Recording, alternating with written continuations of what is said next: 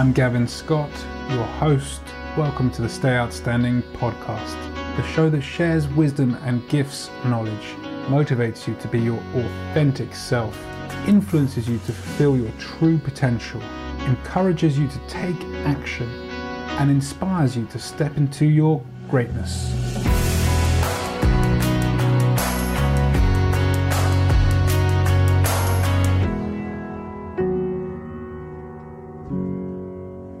Welcome back, everybody, for another episode of the Stay Outstanding podcast. I'm so pleased to be able to introduce my guest to you, you today, Tony Brooks, the leadership psychologist. Welcome, Tony. Great to be with you, Gavin. Uh, Tony, we had a discovery call a while back, and we were talking about some really interesting topics. How you sort of got into leadership psychology, coaching, mentorship, and um, what you're really talking about at the moment regarding the survival thinking that can hijack us all. Do you want to tell us a little bit about that? Yeah, I, I have worked as a either leadership coach, leadership psychologist, 15 years, and um, I think I was sending to you on the Discovery call, Gavin, that in my view, the quality of a leader's thinking is paramount um, because that will dictate how they see the world and the actions and results that they get. And I think leaders can have the greatest strategy, but they can be hijacked by their thinking. And over the last couple of years in particular, um, I've, I've, been looking more and more into the area of how our survival instinct can play out, probably way more than we we believe so, and, and more than we're conscious of. And that can uh, impact in, I talk about five ways. First of all, you've got the belief that you've got imposter syndrome, and which can definitely trip leaders up when they step into a more senior position or they're head of a company and they've never had any leadership development and start to doubt themselves. You've then got the challenges of defensive mindset, where people aren't great uh, if or leaders aren't great if there's a mistake made uh, or if they get negative feedback uh, and all those kind of things that can put them into a defensive place. You've got the challenges of ego, uh, which can be damaging for the leader themselves, but certainly damaging for the people around them. Uh, and, and ego to, and that need to protect self psychologically uh, can cause all sorts of problems, really, as you go along.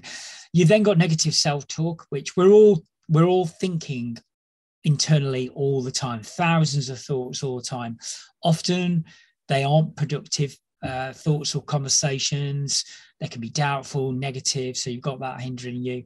And then the fifth area that can impact leaders and organizations is tribal behavior which can manifest in a number of ways. It could be it could be us and them mentality, the belief that the managers and the workers are um, you know there's a disconnect there, or you can get blame culture within different parts of an organization, or you can get breakaway tribes in organizations where people who potentially quite toxic can start to influence other people as well. So that that's five overarching areas where I think survival instinct can play out and be damaging for both leaders and uh, companies, organizations as well. So interesting to me, this survival uh, thinking, because I don't think from a survival position. Um, you know, we talked about watching or reading the news and I pretty much 98% sustain from reading or watching the news. Um, I won't lie, I love football, so I do go onto the papers and look at the football headlines.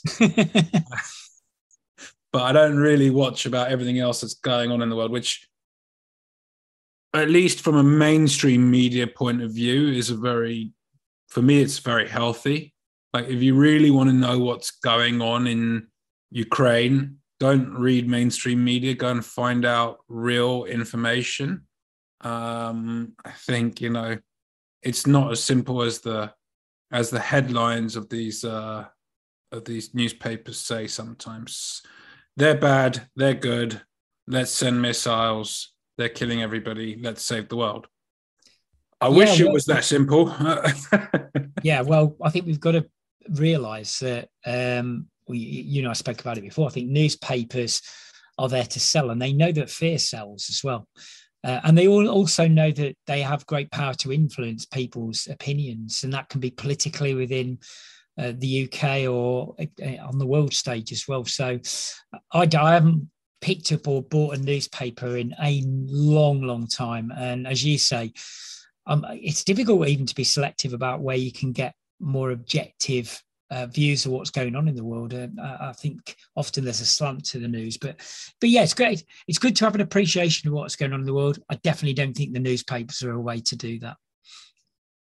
Um, if you had somebody, let's say, that was going to leave school and go into the higher education system, what what would be your one sort of, you know, here's a nugget of wisdom for you? Well, if it was in a practical sense, I, I guess I, if I'm allowed to. All right, um, allowed to. Yeah, I think in a practical sense, I think it would be open your eyes to all the possibilities in front of you and don't be uncomfortable making some mistakes and failing that that would definitely be one part of it for me i think um, certainly uh, like i'm i'm in my late 50s now uh, when i was at school uh, the, the thought of having my own business or anything like that would have been uh, just not even on the agenda for me and i think the other thing i would say to them is um, get a better grip and understand the way that you think and your ability to have greater control over that. I think that's been the greatest life lesson for me, as I was mentioning to you before on the discovery call, Gavin.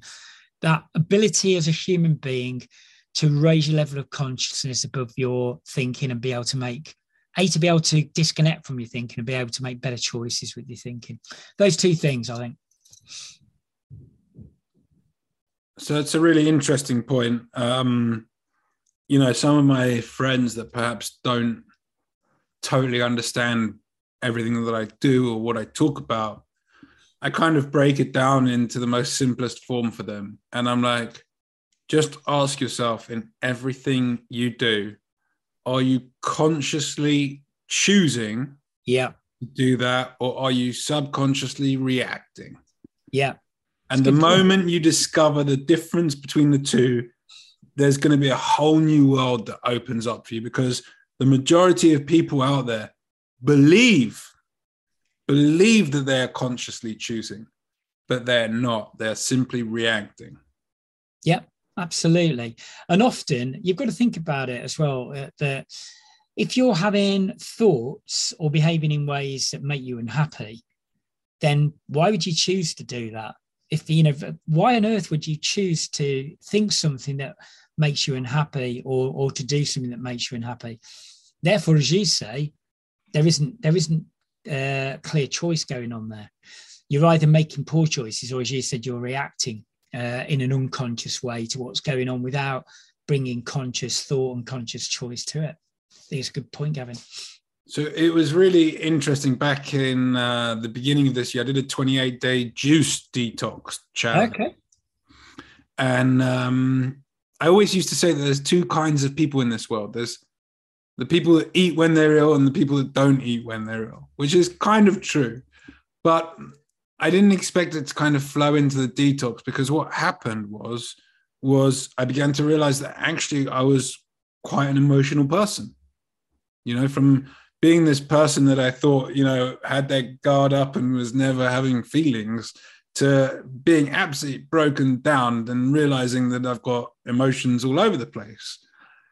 And so, what it taught me in a very, very short time, because it was a 28 day challenge, was that I could either let my thoughts control me or I could control my thoughts. So, I often use the uh, example of a ship without a captain, where does the ship end up? Does it end up at the destination in port, or does it end up anywhere else, shipwrecked or worse? You know, and it's the same to not only our emotions but our thoughts. You know, our thoughts do derive our emotions. So if you're in control of those, then you're going to be able to uh, direct yourself down the path of success a lot better. And when I talk about success in this context, it's in personal and business. Yeah, and I think we were we were speaking before uh, as well about people's view on success, and I think people can get too wrapped up in their achievements in their career or their business at the expense of what I would call in a way real per like you talked about personal success or happiness or fulfillment uh, or joy in life or work life balance and experiencing all the good things in life outside of work. And I think people can get way too focused on results and material success at the expense of the more important things, really, that are the bigger things, in my opinion. Yeah, I mean, absolutely. I look at my life today and I look at, you know, what I personally could improve on in terms of what I want, you know, more freedom, more ability to choose. So, financial abundance or financial freedom helps you to make choices because you have greater freedom. True. And um, it's not really that I'm materialistic at all. I've got a roof, I've got a car, I'm able to feed myself. Like, as I take myself now at bare skin human level, I'm quite a content person. All right, I think there's always the lesson of being able to love yourself more and therefore love others more because what you see in yourself you often don't see in others and vice versa. Um, and i think actually going back to your survival thinking that can really impede the defensive mindset and the negative self-talk you touched on an interesting area there about um, that well almost loving yourself. And i i i talk a lot about reaching that place of feeling good enough. And i think a lot of our um, psyche is set up to make us feel not good enough. And uh, as i've mentioned before i think it's a lot of that comes from actually uh, again originates from survival thinking because we are continually tracking and monitoring for things that can go wrong. And we we look internally for where we're weak where we're vulnerable where where we may be flawed. And that leads I think the majority of people to a place where they spend too much time in that place being not good enough. That can be not good good enough as an employee, not good enough as a business owner, not good enough as a leader, but it can also be not good enough as a parent, not good as good enough as a husband, as a wife. And I think a lot of people uh, under the surface are battling with that. And I believe it's as you were saying, there's there's possibly always work to be done, but getting to that place, if you want to call it self love, or actually feeling that you're good enough as a human being. Not that you don't want to grow and you don't want to improve and do other things, but do it from a place of uh, contentment with yourself rather than continually feeling that you're not good enough. Because I believe that if you look to your ego uh, your ego will say you're not good enough. And I think if if you continue to do things and look to achieve more and more, your ego will continually tell you that you're not good enough. And I think that's a vicious circle that a lot of people get wrapped up into, really. So I know this is going to take us slightly away from leadership in a minute uh, now. Hey, that's I, fine. And I, and I want to come back to that, but just this example of judgment I've been training for a long time to swim the English Channel. I've recently just come back from it and I'm kind of not letting go, but I'm letting loose where I can. So on the weekend, I went to a dance festival. Okay. And um, I was there and I turned to my friend and I said, How many people here are smiling? You know, and I he looked around and he was like, quite a lot. I was like, no, no, look closer. You know, like it was literally maybe 20 or 30%. You could see were happy in that moment. The others weren't. And I, then I began to ask myself, why? And is that because they're getting too involved in their own head? Is that because they're looking at others and not seeing themselves in the light that they should do? And I think the dance floor is really a good place for everybody to just go and drop that judgment. Just literally leave it at the door or leave it at the edge of the dance floor. Um, and it was, yeah, it just came to me. I was like, wow, what a great place to see and feel this energy, not only my own, but other people's, and how I can learn from it as well. You know, I'm always trying to enhance um, my own mindset. So, yeah, just a just a little insider's note there. Yeah, and I think that that sort of getting out your own head, and, in a way, I, I guess that brings in mindfulness, doesn't it, Gavin? Because it is fully embracing yourself in the moment and, and, enjoying the moment, whether it be dancing or or whatever it might be. Really, um, it's it's embracing that moment and not. I mean, here's the thing: a lot of our thinking is either past or future focused. We're either ruminating over something that went on before, feeling guilty about it, wondering why how it couldn't have been different, all those kind of things, or we're looking forwards, which is what could go wrong, uh, what are we what you know where are our anxieties about what's coming uh, in front of us whether that be the next day or weeks ahead or years ahead. And we spend a very small percentage of our time actually just being in the moment uh, whether i say whether it's like you said whether that be at, at, a dance or whatever it is. And i think um, that's another underlying problem with the human condition really yeah there there is literally judgment everywhere we go so we were talking earlier about the media and how that influences the survival thinking of a of a mass population, right? They're drumming fear into people. Like I looked at one uh, online tabloid the other day, and I didn't see on the way to looking at the football headlines. I didn't. I didn't see any headline that wasn't somebody shot, somebody murdered, war, utilities outrage, minister this, you know, it was just, there wasn't a single bit of positivity in there. And I just yeah. think to myself, if you're not feeding yourself any positivity, then you're not going to be getting any positivity or joy internally. And therefore, you're not going to actually be able to give it out. It's an inside out process and job, isn't it? So it's a bit like eating really healthily and looking and feeling good or re, or eating really unhealthily and looking and feeling you know unhealthy there's a there's a huge huge difference and it all comes down to what we take in and i think from a leadership perspective i asked you a question about what would you tell somebody just going to university i would tell them well you, you allowed yourself two things i'll just I'll, I'll add on to your two um, I would tell them education doesn't stop at the higher learning institutions. You know, oh, for sure. Never stop learning. Just there, there is so much belief and sway in this world that once you've done with higher education, that's it. You've got everything you need for life. You're set. You've just got to get that job. You've just got to buy that house. You've just got to settle down and have that family.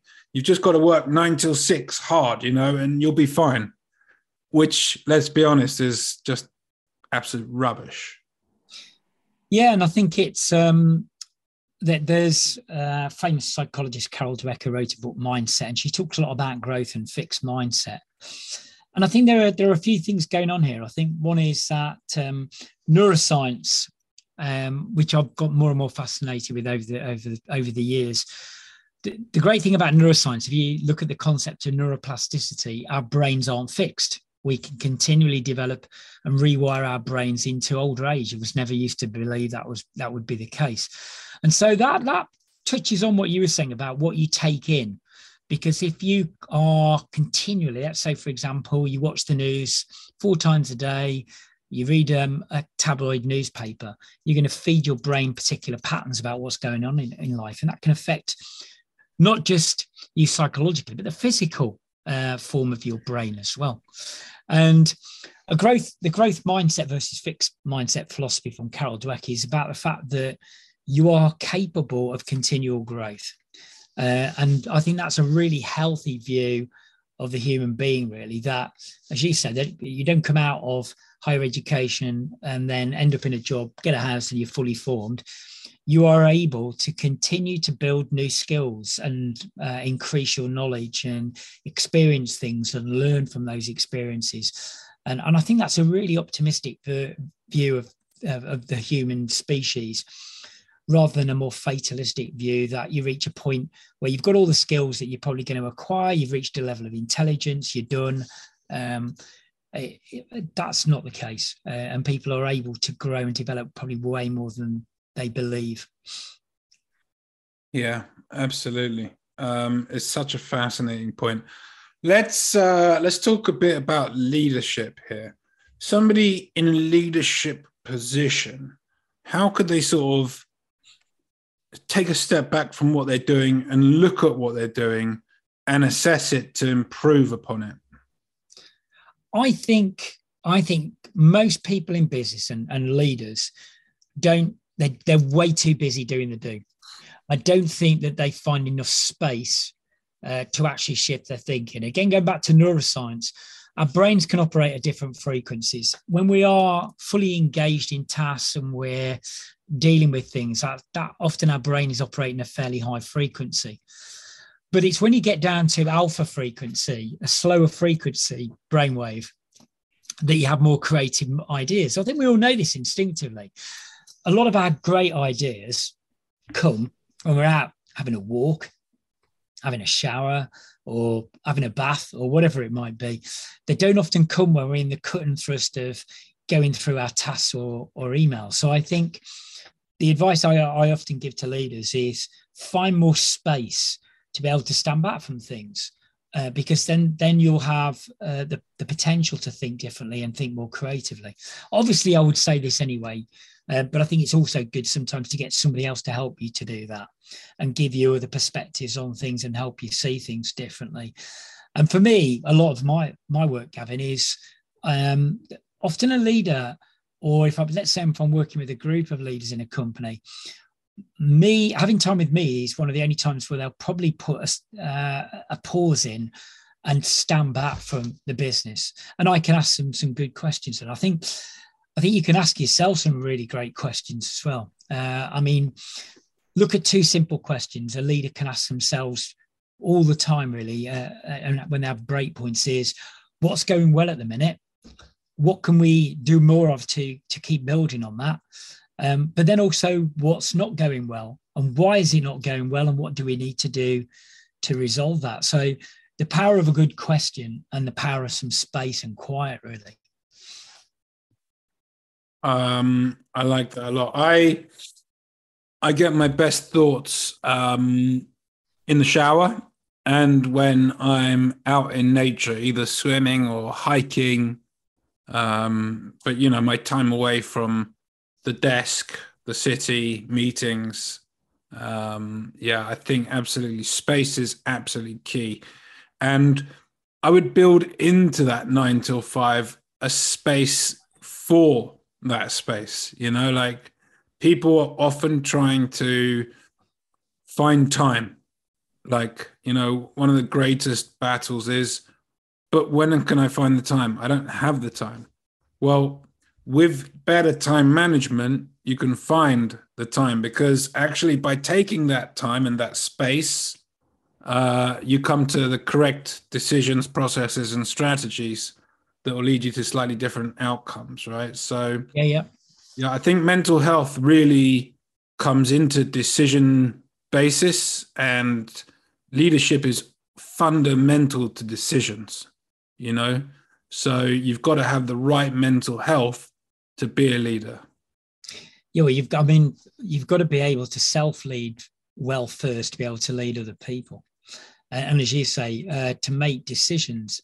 Again, if we if we allow ourselves to get into more reactive mode, as you touched on earlier, Gavin, um, and you make potentially fear-based decisions, or you procrastinate and don't make a decision because you're too fearful.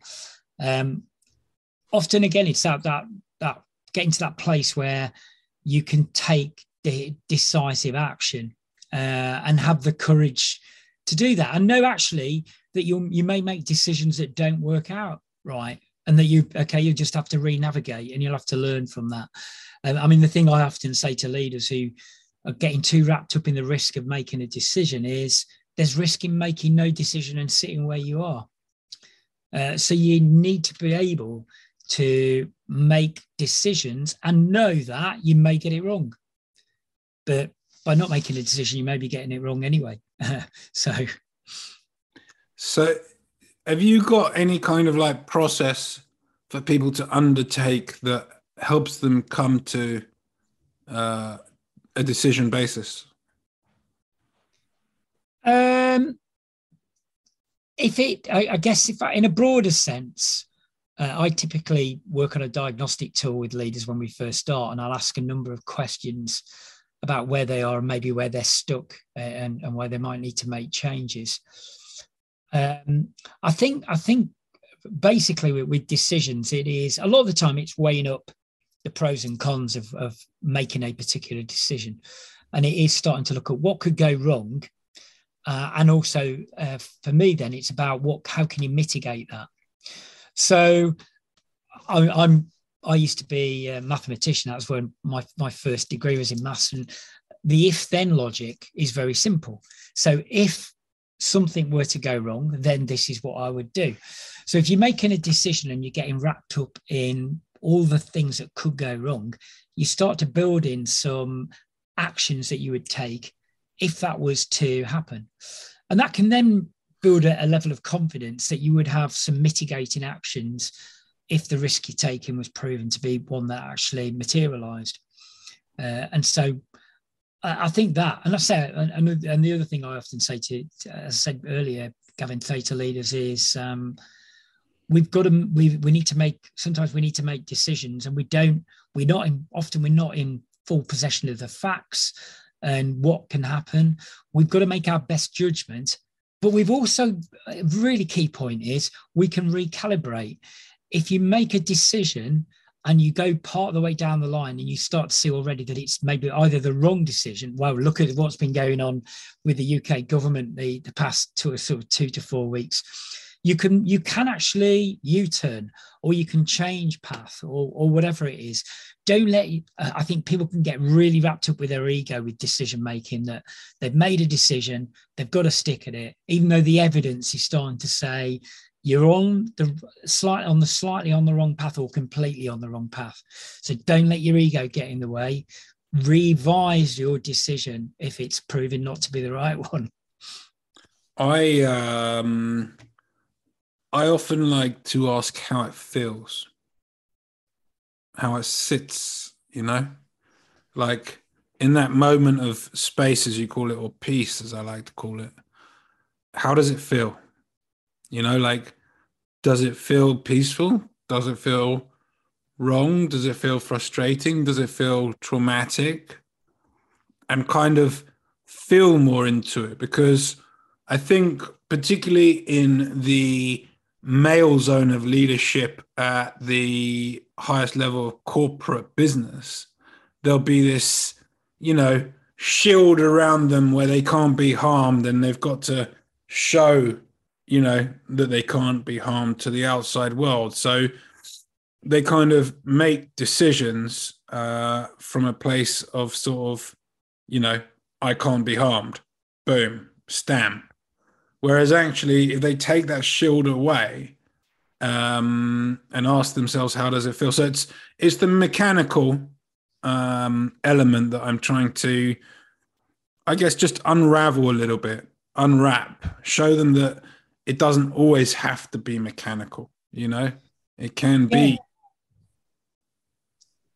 Yeah, no, I think um, I, th- I think ego can grip leaders uh, in terms of that can't be harm piece. Um, but also, I think it's can't can't be seen to be vulnerable a lot of the time with leaders. Right. And we and we I guess we're bridging into the, the concept of authentic leadership, which I think um, has got some great merits. I'm not a full advocate of that. I think sometimes leaders do need to give their people comfort that they've even if they within haven't fully got control of something that they uh, that give their people a perception that there is an element of control there because uh, often uh, I was talking to an MD the other day and he said one of his people came in and said uh, there was something big going on at the company and he said to the MD if you're not looking worried then I'm not I'm not going to worry. And so we do look to leaders for signals in terms of how they're handling a situation. But as you say Gavin it's letting the walls down and, and actually admitting at times that you're just human like other people in the organization. And that is an element of uh, openness and authenticity that a lot of leaders aren't comfortable with. And I think they, they can do more of that. Uh, and I think people will respect and connect with that as well. Yeah. Um, I love leadership with authenticity. I think it's something that really needs to be honed in on uh, from the higher leadership. Uh, I think there's not enough of it, and I'd love to see more of it. And I'm actually talking about it this week, funny enough. Thank you. Um, um, the leadership psychologist. I just want to go into for a couple of minutes, if I can, the science behind it. Uh, we just suggested about peeling it back. Now let's kind of go a bit the other way into the academia and play the play the um, devil's advocate, if you will. Um, how does that influence decisions?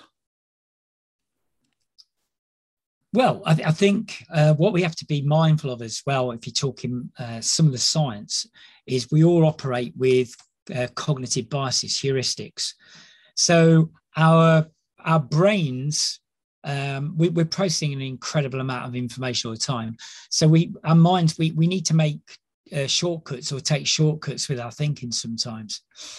And so that's a really key area uh, in terms of cognitive biases because we need to be mindful that we're making all sorts of decisions based on often unconscious shortcuts. Uh, and there are a whole range of those where, for example, uh, just one quick one confirmation bias. So we might quickly look for evidence to support a particular view we have. So we're very selective because we'll filter out information that maybe contradicts a decision we're going to make or a line we're going to take uh, and we look for stuff that uh, confirms our judgment. Uh, and that's, a, I say that's a shortcut. So the more mindful you are of some of these cognitive biases playing out, again, you can come at it from a place of awareness. So that might mean, let's say, for example, with confirmation bias, not necessarily just seeking out opinions from people and filtering opinions from people that, that is in line with the decision you're about to take, but maybe going to people who you know be more challenging and won't agree with you to allow yourself to have a more balanced dialogue with other people, but also an internal dialogue about your decision because um, cognitive biases are a fact of life. We, we all operate with shortcuts. It's part of the way that the, the mind has to uh, do things to be efficient. But the more we're aware of it, we, we can be aware of how they might trip us up as well.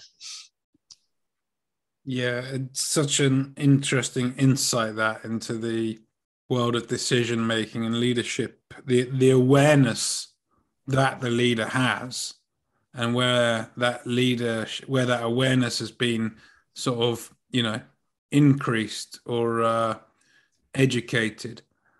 Um, I think from a, a scientific point of view, uh, and you just mentioned this also like a leader will seek confirmation bias in other words around a boardroom table um, it would be very unusual if the md or the ceo said this is the way that we're going to go and everybody else around the table completely disagreed with it you know yeah um, and so they would obviously seek to get a majority at the very least uh, and I think actually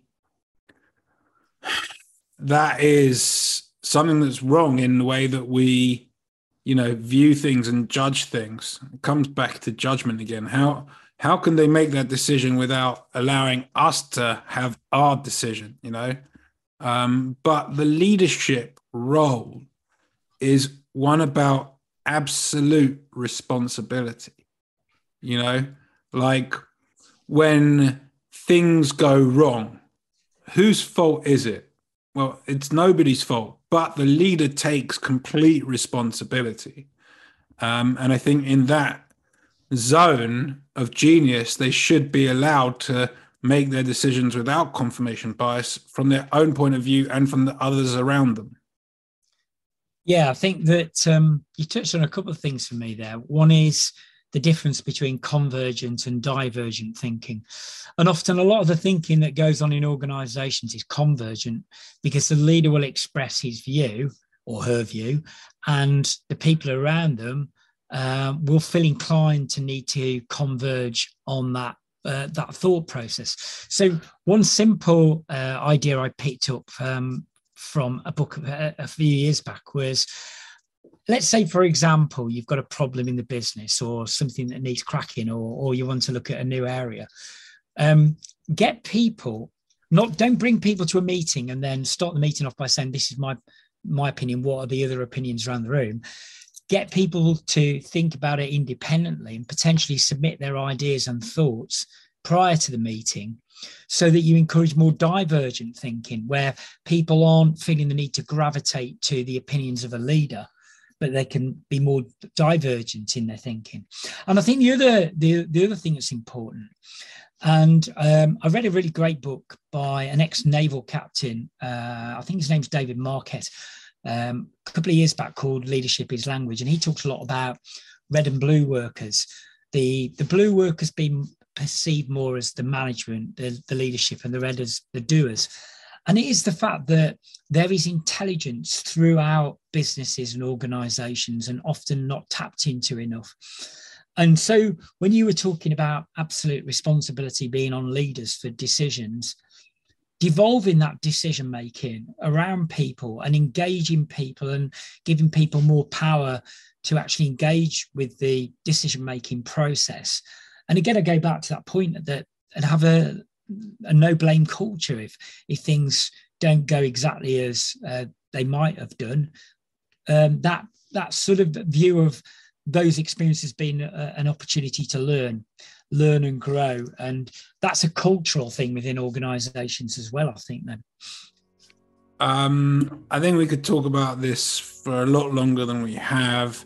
I don't really want to lose people's uh, attention or focus on the subject so i'm going to leave it there. I'd just really like to say thank you so much for bringing your uh, authentic self today tony and your wisdom and value and it's been great having you on the show. Thank you very much as well, Gavin. Until next time, stay outstanding.